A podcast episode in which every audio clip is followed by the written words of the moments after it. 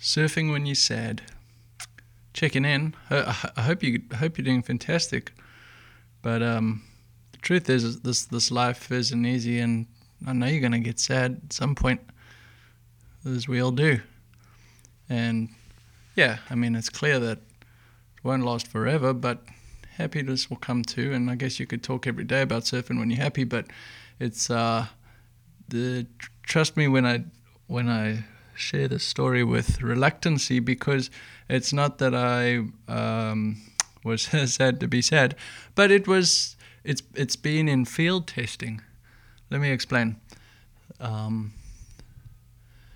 you know, it's it's it's such a beautiful part of our lives, the surfing lifestyle, and and that's constantly why we, why we talk about uncovering the depths within your own surfing. So if surfing something that you lean on through any time in life and through all times in life, what a joy! I find myself in that camp. I'm sure you do too. That's why you're listening.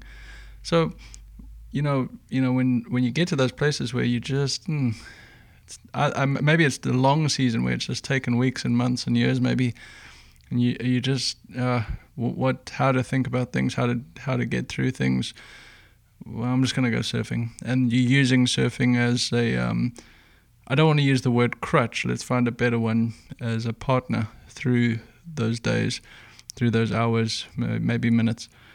But I've been running an experiment. It's it's based in the premise of you know if you distill something down to its most basic parts and focus on that within a complexity, then the rest that you're not paying attention to are naturally flowing. They're they're on autopilot, so to speak. So next time you're sad, and I'm sorry it's going to come, but it will, and you decide to go surfing, or you you're sad and you're going surfing, either one. I ran this experiment. Just uh, paddle out. Well, let's back up a little bit you know, they say to go surfing just to be in a large body of water is has benefit to both one's health and well-being. Now that's pretty obvious, and we've all felt it. So, well, great. They're they're there to start. You you're going to be better off going surfing. But for me, I I like to ride waves, and so just getting in the water, although those benefits are there, and maybe it's already a, a win, it or help. Um, no, I, I want to surf. I get frustrated not surfing, just being in the water. Makes sense? I mean, I guess you could just go swim. That'll be fun too, but we're surfers. We want to ride waves. I do. So take off on a wave and just drag your hand across the face. I found the best is throughout the bottom turn up into a line and trim front side is just more natural, but backside is even more complex, and have fun with that. But it's um, man, and just paying attention to the way your hands are dragging across the face. Picture yourself with with the car window down, and you got your hand flying out, you know, creating a poor form of a foil, incorporating Bernoulli's principle there, and you're feeling the lift. Well, I mean, on the simpler terms, just dragging one's hand across the water as you're moving, it it takes quite a bit of focus to do it, mostly to remember to do it. But then while you're doing doing it and watching your hand, the fascination of how the water's moving. Now, naturally, I am really fascinated by how the water moves and spend my every waking hour thinking about it around these boards. But do do run the experiment yourself. It's it's um it's quite fascinating.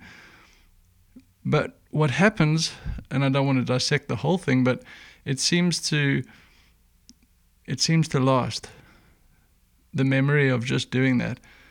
Now you might do that on every wave you ride, but I think paying attention to it when you do that, being intentional about that, highlights all all sorts of other things, and then the session continues. But I can almost guarantee you'll remember that sensation when you drive away or walk away from that session.